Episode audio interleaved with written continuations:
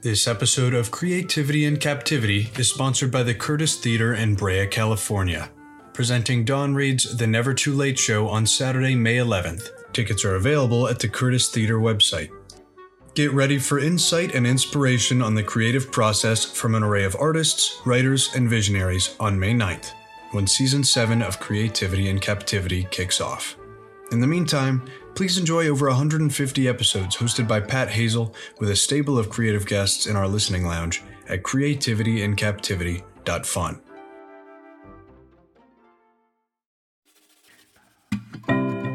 Welcome back to Creativity in Captivity. I'm Pat Hazel. Today's guest is an Emmy Award winning television writer that contributed to the success of Seinfeld, Ellen, and the new adventures of Old Christine. He's a New York Times best-selling author with several clever novels to his name. He is a cunning mystery writer that knows how to craft a story maze with an endless supply of literary snares and deadfalls. His irreverent humor is a part of his signature style that keeps you laughing while dodging crossbow arrows, stray bullets, and speeding cars. Stay tuned for an exchange with my friend and a wordsmith that writes like he's running out of time, Master Matt Goldman. That spark of electricity, a skipping stone that sets you free. You're captive to a mystery, the curse of creativity. La, la, la. Hey, Pat Hazel, how are you? I'm well, pal. How are you? well, thank you. Good. We've both made it to the land of podcasting. It's a dream we never knew we had. No, it's a very interesting medium, though. I will say it's a forum that allows you to record your telephone calls with your friends and then let everybody listen in. It's something that we would have been mortified as teenagers if people could hear us talking on the phone. Yeah, that's why we stretched that long cord into the closet. I remember that before there were teen lines, it was just impossible to have a phone call without somebody in your family getting on the other line and saying, You go, come on, I'm talking here. You know, there was always somebody picking up the phone. And now we all have our own phones and our own TVs for which to fuel our conversations. Yes, but also a, that phone is also our own ankle bracelet that the police can keep track of us. Every they know where everybody is. They know when traffic gets sped up or slowed down. It's like, hey, there's too many people on the 405 right now. I didn't know the conversation was going in this direction. Well, I would have brought my binder of conspiracy theories. let me just ask you something as a writer. Sure. It's not a conspiracy theory, but it's kind of Right. prevalent. Is as a writer, what's your take on the new rise in banned books? On the big level, it's it's a disaster. There shouldn't be any banned books. I mean, parents can make the choices for their kids what they should read, what they shouldn't be. In early June, I went on a book tour, and every bookstore I was in had a big banned book section. So Right. that's that's the good part. Right. that if you Right. can't have it, then I want it. It draws attention to the books. It gets people talking about books. So on that level, it's actually a good thing. Yeah. Well, there's also this very strange thing now with the melding of truth and fiction in, in the world, Yeah. in politics, in media, that there should be another different sections of the bookstore, right? Instead of just fiction and nonfiction, we need a friction and non-friction areas or something. yeah. because it seems like you don't know what to believe when you read it. Well, and now that's coming to video uh, as we speak. So you'll see someone talk online and or you know in your computer you'll see them make a speech and you don't know if that's what they said or not the technology is that good Well, that's true. Uh, what do they call that? That uh, fake voicing and all of those things. But even the faces, like I don't know if Tom Cruise really plays the guitar, but I see him on Instagram or I see him jumping out of a plane. I'm like, this could be any dude. they got the turn yourself into Tom Cruise app. yeah well that's just more work for us making up fake stuff We've drifted into mystery, and you have been a mystery writer, a good one, and have six books I know that are mystery related. five are out the sixth comes out in may Okay. I'm intrigued by mystery writing from the standpoint of how you plot it out because it's like you're writing a giant Sudoku or a or a crossword puzzle. It still has to work in the end. It's got to go somewhere. They have to be misled to enough to be intrigued. i'm going to answer your question in a few short words i do not plot it out in the novel writing world, there's people who are called plotters and people who are called pantsers, which means they go by the seat of their pants. Ah, not they don't pull the pants down of other people. They might. That's what we might. called pantsers in, in, in junior high. You go to your local library, you'll see a lot of tweed sport coated people pulling down other people's pants. So you're a pantser. You're admitting it. You're openly admitting that you're a pantser. Yes. Okay. and I couldn't write that way if I didn't have so much experience writing television, specifically because we did so many episodes. I have worked on over 500 episodes of television. I wasn't the writer on all of them, but I was one of the writers. I was in the room when the story was first talked about and when the outline was developed and and the various stages of the of taking that outline to script and the different scripts and and the many drafts that happen before the actors read it and after the actors take it onto the stage. And so I eventually learned story. I'm no story genius, but when you do it that many times, you have to really try not to pay attention to learn something.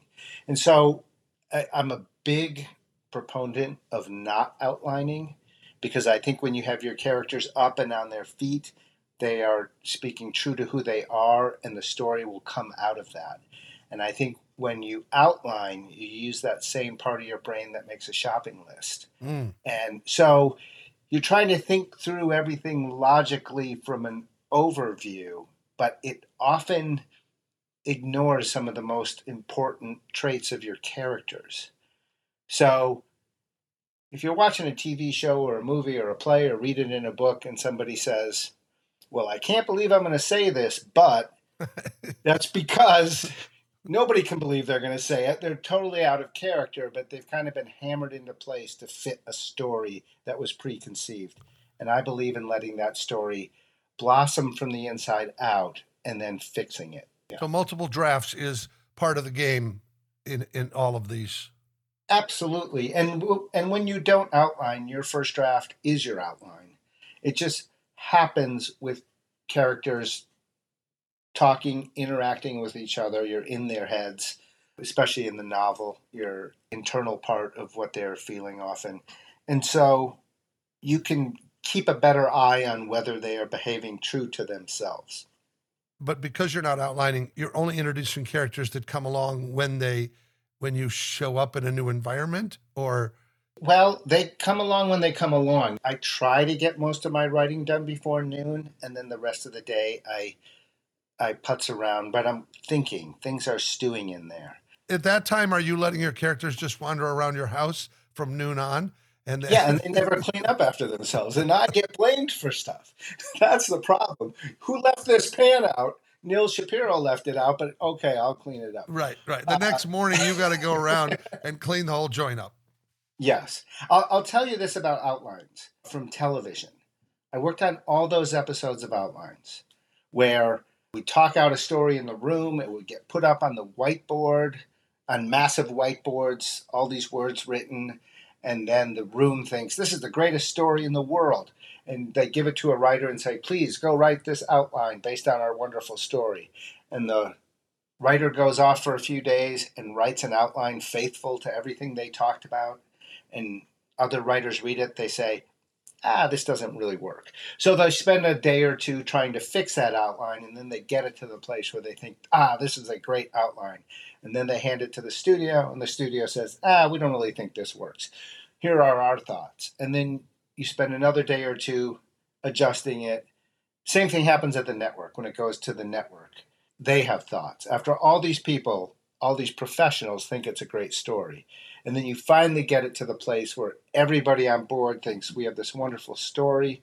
The writer goes off and writes a script that is faithful to that outline, and it sucks almost every single time. right And that should tell you that there's something that goes wrong in the outline. well i don't think that everybody that you collaborate with executives in various departments know what a story is or what makes an element of surprise so they're not really coming at it from a story real true story sense That's exactly right. Not only do they not come from it from a true story sense, but everybody has their own preconceptions and notions of what something should be. It's like looking at the blueprints of a house, a television script or a movie script, in that the decorator hasn't done their work, the painter hasn't done their work, the furnishing person's not in there, the person who picks out carpet, like all this stuff that gives it its feel still has to come on top of it. And you're just trying to get the bones right. Right. That's the hard part, getting everybody to see the same decoration. And, and it yeah. is interesting because people who have never written a lick in their life are saying, I see this room being all in leopard skin. And you go, yeah, that's not going to happen. And it is interesting. They have a job to do. And I'll put, I'll just talk about an executive level. Their job is to sell advertising, which is the business they're in. Commercials have to go between this, so they want to break here and they want to. Yeah, in the olden days, that was certainly the yeah, case. certainly not on the. Now they're selling subscriptions more than advertising, but same idea. The agenda is different for each person. So, all right, well, let's still focus. I still want to focus on the mystery stuff because now you attend mystery conferences, and that intrigues me. Uh, number one, I don't think they should tell you where they're at or what time to be there. like the really good mystery writers will show up, but well, at the mystery conferences, there are authors there, there are readers there, there are booksellers there, there are libraries there, there's press there. A lot of fans get to go see their favorite authors, and we do talk craft a bit at these things, but we're not going into too much deal about into much detail about our works in progress and but the mystery writing community one thing I was not prepared for and was a wonderful surprise when I moved over from television is this super supportive atmosphere in the mystery writing community. The very top authors, the Lee Childs and Laura Lippmans and Megan Abbotts and James Pattersons, and like the top selling authors, are quite supportive of the people coming up because there's this feeling that if one of us does well, we're all going to do well. And that's 100% true in everything. If you look what the Harry Potter books did for Kids Lit, mm-hmm. you know, 25 years ago or whenever that was. But it's certainly not true in the TV writing world where we're one giant happy family. And I hear in other genres like romance, they're a bunch of backstabbers. That's the word on the street. Right. so if you're thinking of writing a romance, this is where romance and mystery meet. Is the who did the backstabbing? Yes. so it's these mystery conferences. Almost every author I know loves going to them. We'll go to one or two a year because a it's a bunch of introverts who get to see each other and get out of their out of their office. And and then you get to you get to meet a lot of readers and and booksellers and people like that. It's a nice community. So when you mentioned introvert i was thinking to ask you this question. Introverted writers uh, did do they know that a pandemic happened? They do. We do. We do because we weren't allowed to go out like everybody else. But introversion often gets confused with being shy or oh. awkward. And it's really just a way of how you recharge yourself. So when I'm alone is when I charge myself up. And one of the reasons for all the great things, great experiences I had as a television writer, being around really smart people, very funny people, seeing things come to life on the stage, have all your friends see your name on TV. Being in a room full of people for 12 hours a day for five or six days a week was exhausting to me just exhausting. So I'm much uh, happier as a novelist for that reason alone. Right. And I remember yeah. when I met you, you were already a writer, but you had dabbled in stand up comedy. So is that difficult as an introvert? I mean, to, take me back to the first time you went on stage as a stand up and converted your sense of humor from paper to the stage. I was so nervous. I was 21 years old. I can barely remember it.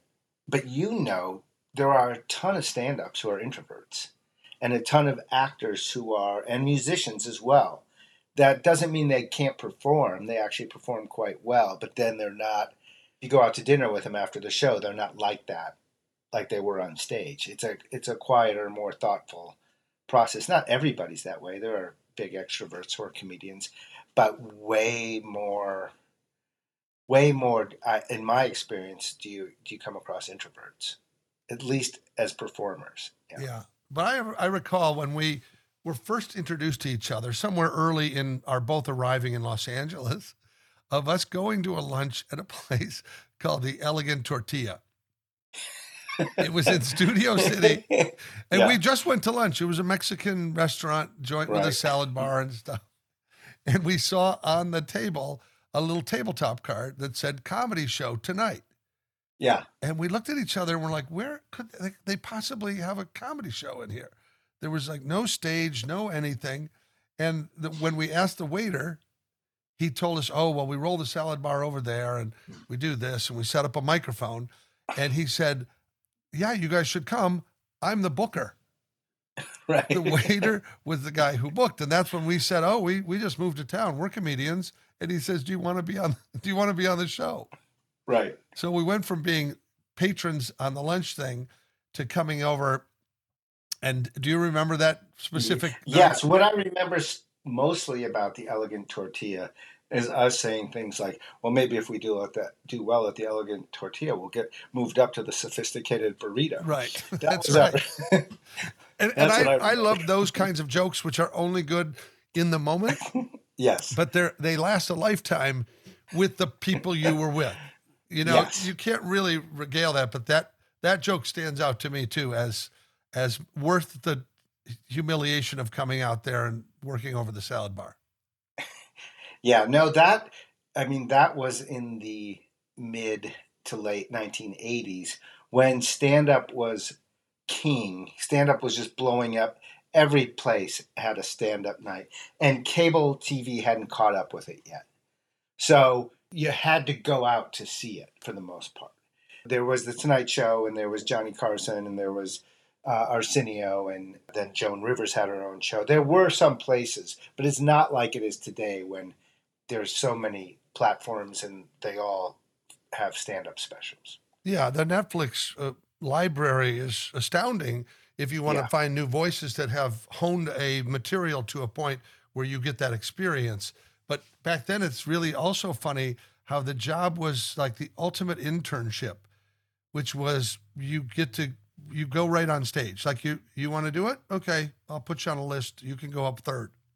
Around the country, there were stand up opportunities, and you had to get to the place, and then they'd go, okay, and you lived or died on that night on whether or not you were funny. Yeah. I always felt sorry for the comedians who started in New York or Los Angeles because there's it's like starting in the major leagues or going off the ski jump at the Olympics first. It's it it's hard. Uh, at least it was back then. I know there are more coffee shop type alternative venues now, but I came up in Minneapolis and that was a great place to fail. Which you know, when you're an ear- when you're a young stand up, you fail almost all the time and you just slowly learn and, and, and fail less as you go. I remember seeing you. There was a the Guthrie had a backstage theater, which was like their smaller space where they would do stand up. And I remember wandering behind the curtains and listening to two stand ups argue over a premise that one had or the other. They were one said to the other, "You stole my Jay Leno joke," and right that he had stolen from Jay Leno. right. So that, that that was sort of a way of policing, you know, who went on before and after you. But but that was where you met Louie Anderson, and Louie uh, had you as an opening act, and subsequently you wrote on other things with him and for him. Yeah, I met a ton of people when I opened for them in Minneapolis. Dana Carvey, uh, Jerry Seinfeld, which turned out to be a huge personal and professional connection for me, and uh, Roseanne Barr, a whole lot of people. Yeah. And that's the interesting thing about stand up. While it is something that you're a journeyman to try to do it yourself, the fraternity of it, when we started, we were meeting everybody in a few years period backstage in clubs and green rooms and places Yeah. that that they ultimately needed people to be lieutenants on their show or mechanics in their shop and many of the things once a network taps on to somebody and says we're going to make a show around you and your character they suddenly need quite a few support folks that have Yeah. that can create content in the voice of their character Yeah, absolutely. And that's, I think, what so much of this business is, is if you hang around long enough, you will get a lucky break, but it's your job to do the hard work so that when that lucky break comes along, you're prepared. Because if you get that lucky break and you stink, you may not get another one. Yeah, Steve uh, Higgins just said that he tells his kids all the time, you cannot run a marathon tomorrow. You have to be prepared for it. So, yes, you do need to have a toolkit that you're always working on your craft. So, when somebody looks over and says, Is there anybody around here that can do this? You can go, I can do that. Yeah, I had a couple things going for me. One, I could type. So, so like, like when Jerry Seinfeld had a stand up special that he wrote with Joel Hodgson, they asked me to come over and type it. Right. But that, uh, that was probably the most valuable class I took in high school. But the other thing was that when I was trying to be a writer, my day job was at night, which was doing stand up. You know, we'd go, it was in the day where you'd go get $25 here, or $50 there for a spot. And if you lived in a crappy apartment, which I did, you could, you could make rent every month. And, and then during the day, you know, this is before TiVo, so there were VHS tapes. I would tape sitcoms, Mm. and then during the day, I would go and I would watch them back and pause them and rewind, and I would deconstruct what they were doing. I would graph the stories. I would say, this is how much time they spent on the A story. This is how much time they spent on the B story.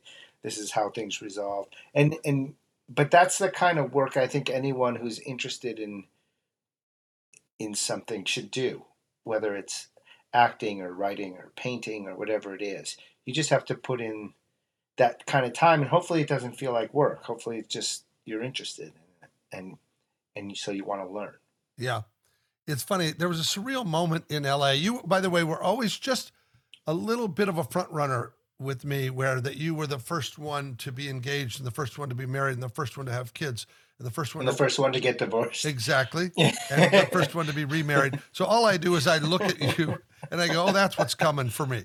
No. Right. the- but you got your first one of your early TV writing jobs. And why I say it was surreal is that you were working with Larry Hovis, who Yeah. was from Hogan's Heroes. And what was his character's name? Carter. Carter. Okay.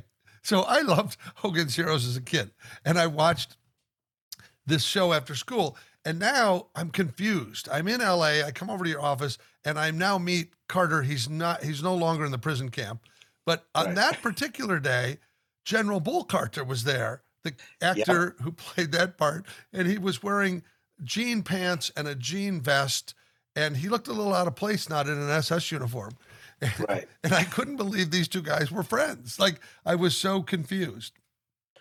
Yeah, I, I think I was 24 years old and I was hired to punch up the banter for a game show pilot.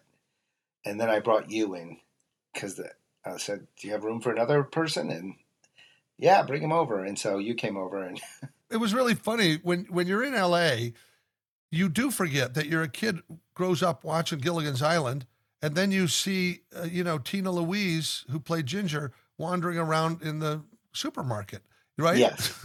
so it, it takes you a second to readjust.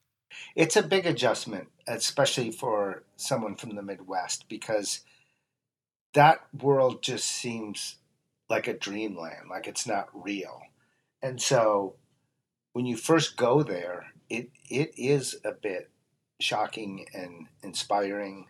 Meeting Johnny Carson in the backstage of the Tonight Show was one of my great thrills, and an equal thr- thrill was waiting for Sears to open at 9:30 in the morning so I could go buy my three year old daughter a bicycle for her birthday. And the one other person waiting there was Eddie Haskell as a grown man. Uh, you know, from Ken from Leave It to Beaver, right? from Leave It to Beaver, uh, which was I would I mean I wasn't even a kid when that show was on. I saw it in reruns. So the, the it's great fun out there, and and it's the major leagues. You see you see the best doing their job. Yeah, but isn't it interesting now in retrospect that what you're doing in your novel writing, which I knew all along that you wanted to write books, Mhm. but LA is not a big, uh, the agents there, everybody is, they're not really big book writing supporters. No, they're not. Which is strange to me. I mean, that should be anywhere, but they are really concerned with that television screen and filling that programming and getting all eyes on a Super Bowl commercial. They have their jobs and their agendas. And that's why when I wrote my first novel, Gone to Dust, I didn't tell them about it. And not only did I not tell them about it, but when I was finished, I didn't show it to them. I blind queried agents, book agents in New York, because I thought that they're doing their job. They're gonna they're gonna see my manuscript as intellectual property from which maybe they could make a television show or movie because that's what they do. And if that preceded the publication of the novel, everything would have been messed up for what I wanted. Mm-hmm. I wanted the book to just come out and be what it was. Now, you've been in the publishing world quite a bit uh, over the years now, but what's the power of having the New York Times best-selling credit? I mean, it feels like now you can't say your name without saying that. Yeah, you know, it's great. I think in a world where there's so much self publishing, which I'm not knocking or anything, but it's, uh, and, and some authors have done just beautifully well starting as self published authors and continue to to as self-published authors. It just it's something. It's just a little bit of credibility. Sure. New York Times bestseller. What's what's the threshold? Is it a, is it a monetary amount that makes it best selling, or is it a, a certain amount of books? Or I it's units, I think, Units. and there's only certain places that report it.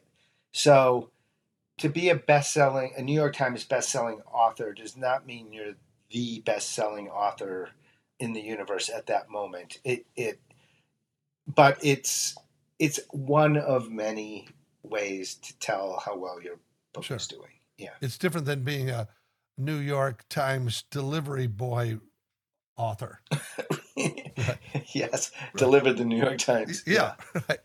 Yeah. Wrote a book. That's Right. somehow you know but that's kind of what publicists' game to me it always cracks me up that a publicist is always trying to find a tricky way to make something sound better yes. somebody said to me about a, an act they said this guy's great he's had command performances and i go command performances like the queen asked him to do a show Right. and they go no you know he was asked back Right. No, that's not a command performance to return to a venue right Yes, everyone's looking for their little toehold. Yeah. Well, I, I I sort of joked earlier about whether you felt a pandemic or not because I assumed that you w- could work and write through that on your next project. And I did, and I will. I, I feel bad saying it, but I think someone like me was affected the least uh, negatively by the pandemic True, but because I, yeah, but the point is this: you had a different blow to you when there was a writer strike in Los Angeles, where you were a television writer and then you were told not to write. That was that was your pandemic time. I I lived through two strikes. They were both very difficult. Uh, Eighty seven and two thousand and eight, I believe, and that was really hard. When your whole job and your focus and you're working, you're not a wannabe writer. You're a working writer, and you have to stop what you're doing, and and rightfully so. I think. I mean, I think uh, a lot of what well i know what writers enjoy today as far as their health care and their pension is because of other writers who've made that brave step to go on strike That to me is one of the very good things about having unions, right? There, Yeah. there are many complicated things about having unions, but certainly the idea of having specific rights for for health and opportunity Yeah. and so forth are are a critical reason to to join together. You have a new book coming out in May. and it is done yes So I'm intrigued by the time from when you deliver a finished book to Right. in the publishing world. Is it six months later or 12 months later that this book then makes it to the shelf? it is 17 months later Wow, 17 Yeah. months later. Or between 15 and 17 months yes Yeah. and i was surprised by that too when i got the call that my first novel was getting published I got it in November of 2015, and they and for a first book, it was gonna yeah it was, came out in August of 2017, so almost two years. Yeah. Yeah. Well, when people write screenplays, they don't realize between financing and casting and all of those things, sometimes it's seven to 10 years until that Yeah. movie gets to the marketplace. And when you sell a thing, it's really frustrating. You want to tell people, I've got a book coming out. And then, like 18 months later, they're like, Where's your stupid book? And you go, ah, It's not me, it's the industry. It's yeah. And very little of that is the editing process. That is nothing compared for a for a TV writer to get notes from your editor. Uh, it seems minuscule to me, and sh- and then I she's very smart, and I take almost all her notes, so she thinks I'm great, and I think she's great, which is a nice right. thing to do. But there are when you're with a one of the big publishers, there are several sales divisions to go to different who take it out to different wholesalers and one goes to Barnes and Noble and one goes to Amazon and one goes to independent bookstores and one goes to libraries and one does large print books and like there's it it's just a process. Yeah. There's a whole marketing and distribution process. Not to mention that their backlog from all the previous people that have had an 18 month wait. Yes, exactly. Yeah. And I think that the pandemic did bring a boatload of books their way, but production was slowed up by paper coming from China and various, you know, everything was kind of come to a halt. Even at the warehouse, they weren't letting people go in and ship the books to the to the marketplace. So really what they now have is all this content waiting to be put out after that long delay. Yes, a lot of people held up, and that that's the my book that was supposed to come out in 2021. We we just laid off for a year, and did it uh, in 2022. And uh, I did have a book come out in 2020, and that was really hard to promote. Was, really was this the. Carolina Moonset? 2020 was Dead West, Okay. which takes place mostly in Los Angeles, and 2022 was Carolina Right. Moonset. And and Dead West was the fourth book in the Nils Shapiro series, which are the, a mystery detective that you've created. He's a fantastic character, and I guess I do want to focus on him for a moment because when you wrote the first one, Gone to Dust, the plot was intriguing, everything was super funny, and your attention to detail. You do not only do you do good research, but you wrote that about the Minneapolis area where you grew up. And I mean, Right. you talk about the, you know, the color of the feathers on the wood duck and the whatever. And but but it makes it really amazing because I feel cold waiting out on the creek for this guy to buy into a building. Like I like and I know the distance from here to the house. And so talk to me about the power of those details and the authenticity. Well, I think the authenticity is really important. I mean, I grew up here and I have spent, now I'm back full time in Minneapolis. And even when I wasn't, I came back often. I think that's very real. That That's very important to convey that because I don't know why, but in specific details, you write to a universal audience. And I'm not sure why that is, but it is true. The other thing is to not do too much of it and to do it at the right time. You don't want to start out a chapter with a bunch of physical description. It'll bore people to death. But you slip it in, especially in tense moments, you can kind of prolong the tension by slipping some of that stuff in. And also, it should read, it should be written in a voice, and I think an entertaining voice. If it sounds like it's on Wikipedia, no one's to no one's to be interested. They're just to skip that part. Yeah. Yeah. Well, I like how Nils and his sidekick uh, Anders Ellegaard. So I like how they make humor at dark times when things aren't Yeah. going great, but it's a little bit like doing surgery in a MASH unit if it's anything like the television show, Right. which is you need to do that to survive. I, I, I think that's very true. And and shows that have no humor in them, I often find less weighty, and because I just don't believe them. The people aren't behaving like human beings, and it, like one of the darkest shows is Breaking Bad. It's also one of the f- absolute funniest shows, and and there's always a mix of light and dark, and I think it's important to show both. Yeah.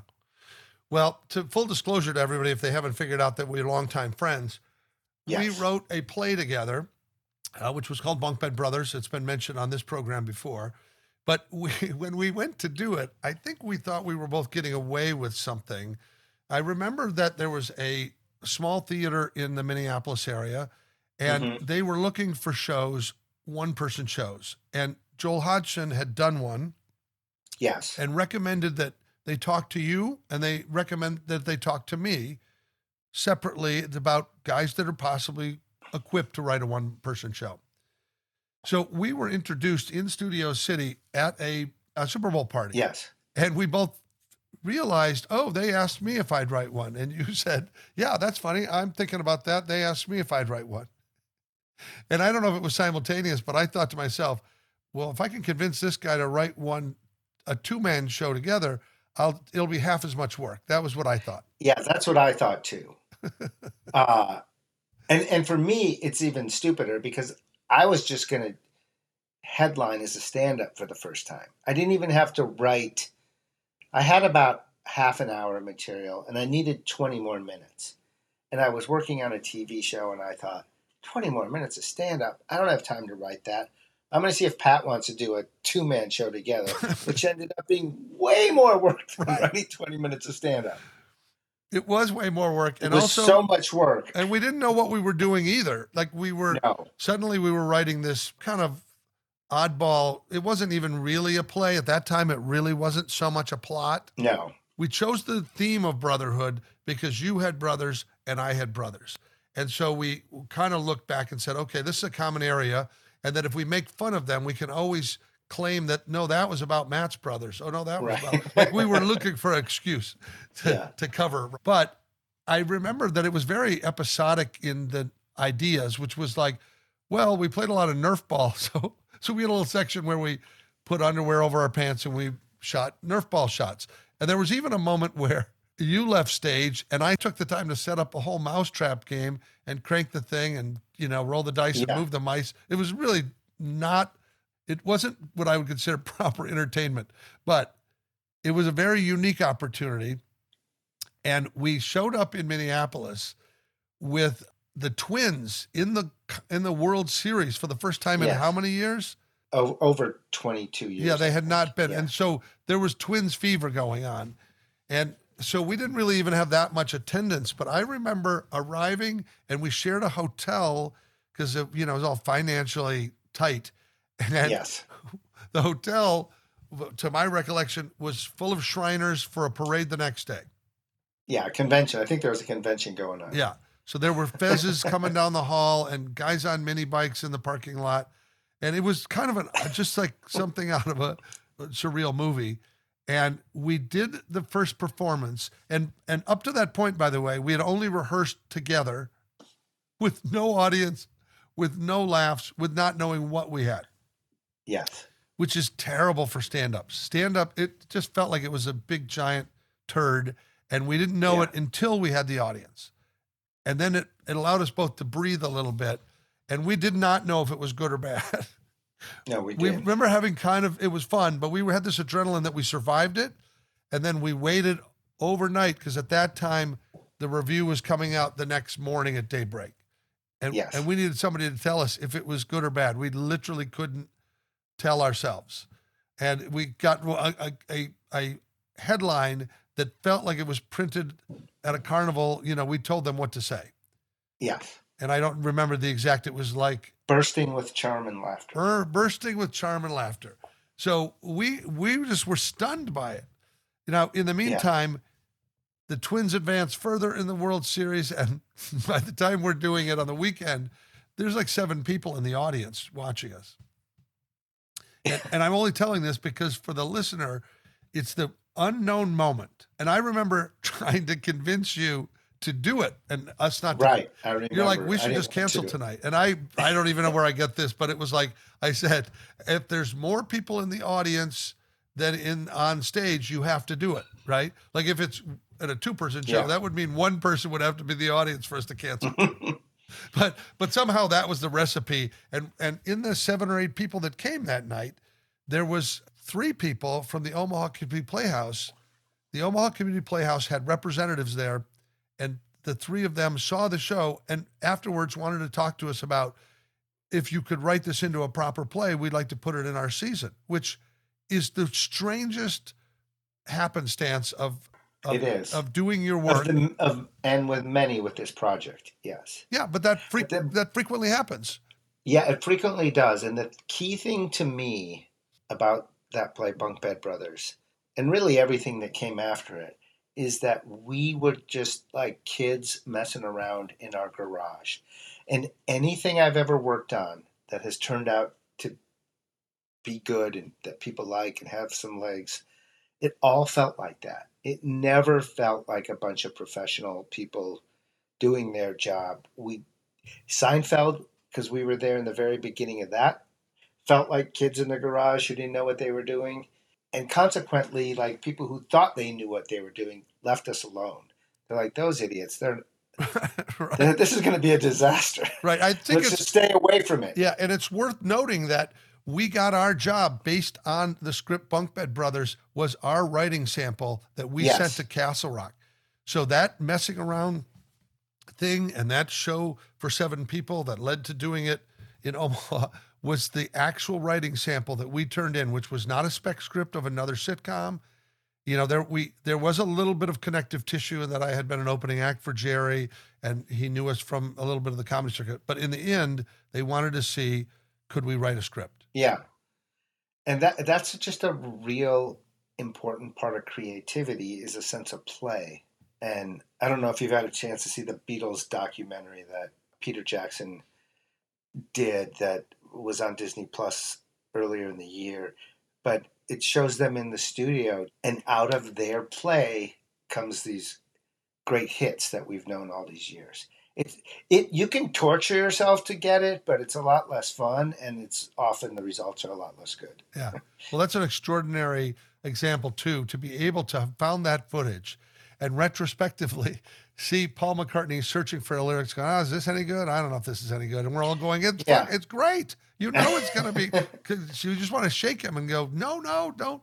You know, it's amazing. Yeah, and he just pulled Get Back out of thin air. It just things like that. But that's how, in my experience, and I've been doing this 35 years, that's how it just feels like you're pulling it out of thin air, out of a sense of joy and play, e- even dark stuff.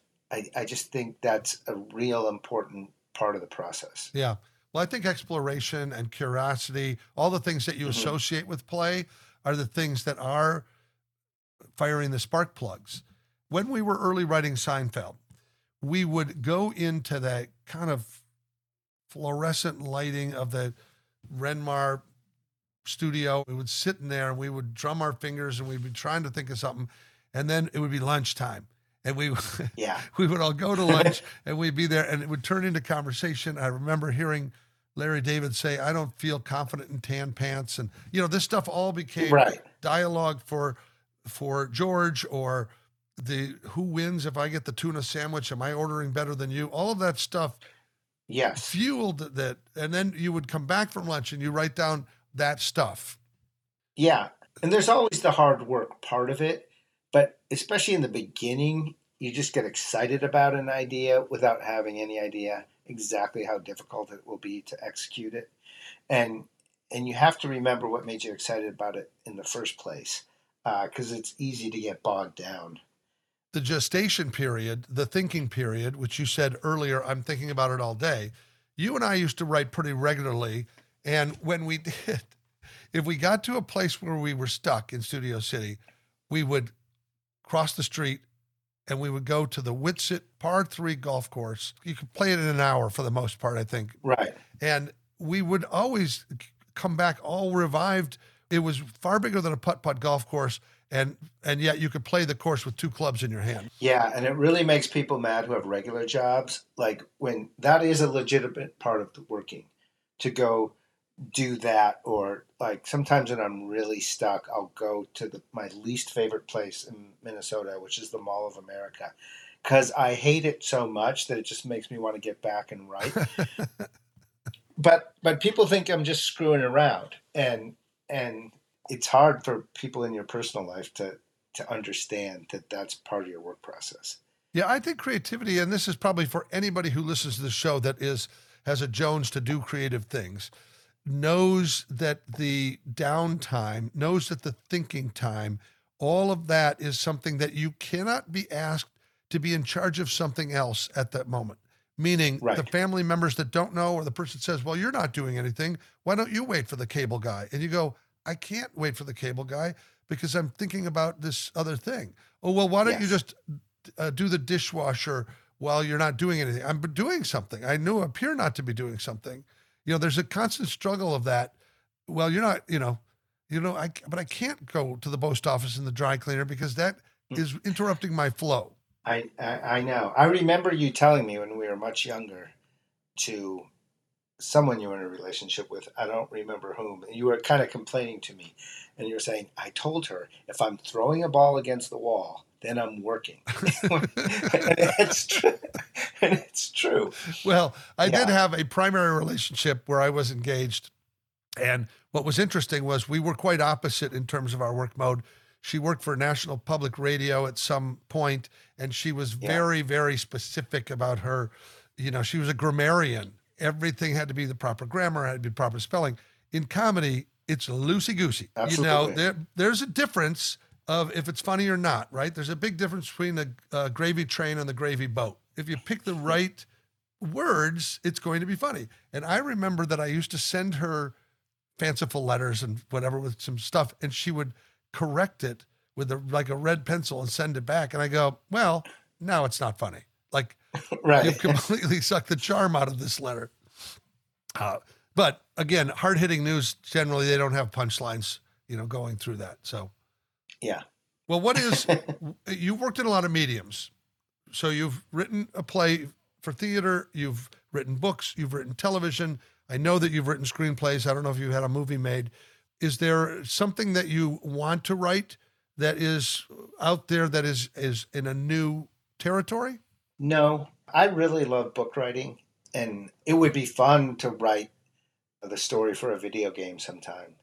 I, I know a little bit from my own experience and a lot from my sons. There's just wonderful storytelling going on. It's to me, it's never about the medium. It's just about the work. And what I love about book writing is I can just get my vision out there. I mean, it's a lot of work. It takes a while to write a novel, but I don't feel I have to defend it when it's in its incubation stage mm-hmm. which I always felt like in television. And I, I, I think one of the great gifts to being a baby writer on Seinfeld when we were, when it was just starting, is not that it was a great credit for our careers, which it is, but more so that we got to witness Larry and Jerry stand up for their vision Mm-hmm. calmly, Jerry politely, Larry less so. he wasn't allowed to go to meetings at a certain point. But but they stood up for it and they said this is the boat we're building, this is what we're going to sail on and if you don't like it, we won't go to sea basically, but we're not going out in your crappy boat. Right. So that was a wonderful thing to see. That also led to a lot of frustration when I was off the show because it's rare that I found out it's rare that someone stands up for their vision, that they don't get fired, and that there's a long enough incubation stage for the thing to become a mega hit, Yeah. which it did. Well, let me let me uh, piggyback on to sort of complete a couple of thoughts that you had there that might be helpful for, for people. Number one, when we went on to have our own pilot and an opportunity to write a show called American Pie that never really got going, we made six episodes Right. of that. I remember a late night call to Jerry Seinfeld where he further reiterated the the captain of the ship metaphor. Mhm. And every show that we did a table read, literally the reading would be done, and the network would say, We're canceling this. And we would say, well, you can't cancel it. We haven't shot it yet. Like, let us work till Friday, and when it stinks, Yeah. then you can, right? So we would Right. buy time, but every time they would want to cancel it, and and we called Jerry saying, "What do we do here?" And he said, "Be the captain of your own ship." Yes. He said, "If you board someone else's ship and it goes down, you will regret it. But if you sail your own ship and it goes down, you can go down with pride, and you will, Right. you know." Which was essentially telling us to lose sleep over your own project because that's what they do want. When they hire a showrunner or a creator, they're not going to stay up and do the rewrite or whatever. They want somebody who is willing to go all the way to the mat for the work. yes. And the clearer you are on that vision, the better. And it, you know, the, the gamble, everyone gambles together on that. It's like one guy's up at the da- uh, table throwing the dice Mhm. and everybody else is standing around putting money on different things. And that's not your business to worry about that. It's your business to roll a seven. Yeah, there's all sorts of variables that were out of control. And the big one for us on that show was all their other sitcoms took place in New York. And ours took place at a garden center in Omaha, Nebraska. Right. And and it's like that's what that show was. We're, we're not going to make it more metropolitan. It's just not going to happen. I remember hearing somebody at the network saying, Where can we put this? We can't put this on Thursday because we can't go New York, New York, hee haw, New York. And I was like, It's not hee haw. It's it. Uh, there's something in common here. How about funny, funny, funny, funny? How about four of those in a row? No, I know. know. We got the weirdest the weirdest notes on that show. Yeah. Do you remember how the censors they they they would cut? they were there for standards and practices, which would have been bad language and whatever. But for some reason, because we were Midwestern, they kept cutting any references to corn. If there was a reference to corn, somebody at the I don't remember. Okay, that. well, here's what I remember. So there was some, I don't even know, remember what the reference was, but because they were really concerned with us being too Midwestern, they said, you know, please cut this Oh. reference to corn and something. That's when I said to the writers who were working for us, anywhere you could put the word corn in, please do in the first draft. Yes. And they go, why? And I go, because they seem to be paying attention to that and we don't care if they cut it. Like you can say dad has a corn on his toe. It'll be fine. They'll Yeah. they'll be focused on that. They won't focus on the story. Right. And because I my character was building a deck in one episode, and they said, Could does this character have to be in overalls? And it was like, okay, I'm not junior samples. I'm I'm building a deck. I need a place to put the screws and the hammer. Right. So I just remember, well, could it be painter's pants or could, you know, it's like, what is this? What are we having this dialogue about? But we did get to make a really cool thing. And I will say another very interesting thing about the trouble we went to in that situation was all that we only had a short order of six episodes. And many other shows had 22 episodes or 13 mm-hmm. episodes, and they can make commitments to directors and all kinds of folks. We had alternative thinking on our side because the network said, you're not going to get any good directors. You're not going to get a good set designer. You're not going to get, because you don't, there's no studio space. And we had a line producer, Werner Wallian, who we talked to and said, well, what does a studio space take? What does it take to make a studio space? And he said, oh, Right. any warehouse, it's got to be soundproofed. You got to be able to film there when the planes are flying over. And, and he looked into a place in Van Nuys that was just a big empty warehouse, and he convinced them in a real estate deal to spec it out as a studio. And we were completely off the grid. It was like, you know, being in a lifeboat with our cast Yeah. and crew. Um, but because of that, nobody bothered us. And they are still shooting stuff in that soundstage today, but we found a space. And then this was the really funny thing that I'm, I'm particularly proud of is that most shows shot on Wednesday or Friday because they would have like a camera rehearsal on Tuesday or Thursday. right. And so that filled up the week for most people.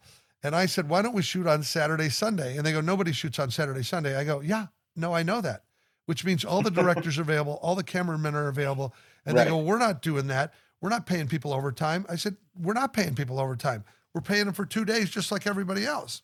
right. It's up to them to say yes or no. And because of that, we had, I think, five different really great directors. We had the costumer from Friends and the hairdresser from something else. And, you know, we got kind of an A team of people who wanted to do a quick short order of six shows. And and we really ended up with a lot of support. You know, I mean, it really Yeah. was it was really interesting to solve the problem. Everything that they gave us that was the obstacle to me became the answer to the problem. Well, that's the way the creative process works in general.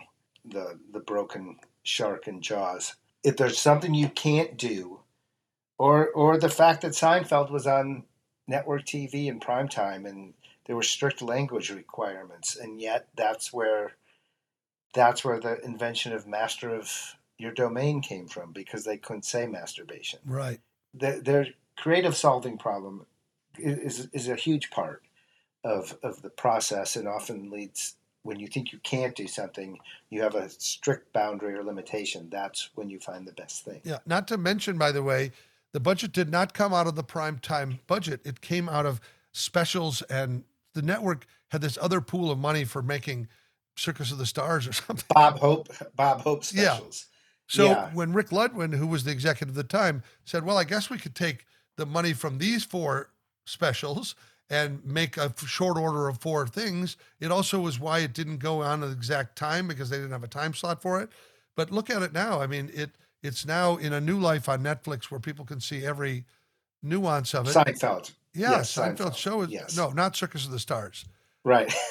it was watching those kinds of solutions to problems that is to me as a theater producer it's just Yeah. a question of how are we're going to do it not that Right. it can't be done it's like well we're going to have to do it differently we're going to have to raise the money a different way we're going to have to cast differently yeah, it can always be done. there was a there, this is like a complete i just had a flashback to a moment because you were not an actor you never considered yourself to be an actor Correct. and when we were playing the brothers in Bunk Bed Brothers in Omaha, Nebraska, you were, of course, tortured to be in my hometown with everybody that I knew. But when we would rehearse, we had a director named Carl Beck, and Carl was at the back of the small theater, and he said to you, Matt, I can't hear you. And you said, I'm not an actor. And he said, Well, I can't hear you as a person either. Like, you know, he was trying to get you to project. And I was like, Right. oh, okay, that's good. That's a good piece of advice right there. that was really, those were good times. And they did lead to a lot of laughs and a lot of uh, other opportunities because we, I guess, were willing to, to approach it differently. By the time we Right. took that little play into a place in Santa Monica, which uh, if it sat 50 people, I would be surprised, but is how we got the showcase for it to become a feature film with Columbia TriStar having optioned the rights and written a Right. couple of screenplays on that, which ultimately became the thing the network said, What is this thing? And it was Bunk Bed Brothers again, not just our sample for the Seinfeld days, but it was our pilot episode, or essentially our pitch for what became our Amer- American Pie sitcom. So all of that stems back to your first ideas, as you said, to a time when you're playing and and incubation cannot be stressed enough for how long how many times you can repurpose a thing and Right. build it stronger and and bring people on board. Yeah, it's a fun process. It can be a frustrating process. It's often a messy process, and all that is okay. Yeah. It, yeah. And I have to say, all the work you've done in your novel writing, I have a absolute prediction that we're going to see Nils Shapiro on the big screen. I don't know who you see playing him. Do you have do you have a mental idea of who you would see playing this detective? Yes. Well, there's a few, but they're starting to age out. And then my dream actor is starting to age in. And I'll just say who the person I'm excited about aging in is, and that's Daniel Radcliffe. I think he'd be perfect. Yeah. Okay, so let's just a little thing to Daniel Radcliffe's agent. Give us a call.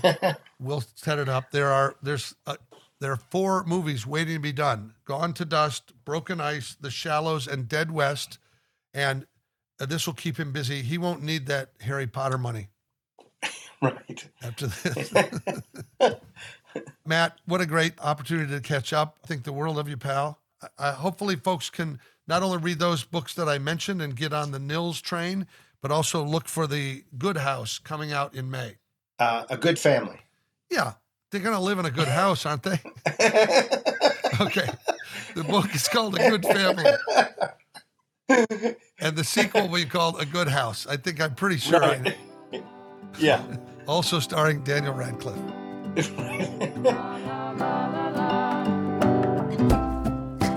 Thanks for joining us today. Take a moment to subscribe, and we will hold your seat for more creative conversation and a weekly spark of inspiration. Our show is produced by Sweetwood Creative with sound editing lovingly provided by Delilah Lovejoy. Our original music theme was written and sung by Maya Sharp, with additional production support and sanity provided by Tony Deo, Tucker Hazell, and Diane Johansson. Please feel free to share your input or dash off a review on social media to help grow our creative community. You can find us on Instagram at Pat Hazell with two L's, or visit our website at creativityInCaptivity.fun. You heard that right. It's dot .fun because dot .com is just too dot .common. And dot .fun is so much more fun. Ciao for now. Staring at an empty page, stepping on a ghostlit stage, a circus of uncertainty. Your call to creativity. La la la la la. La la la la.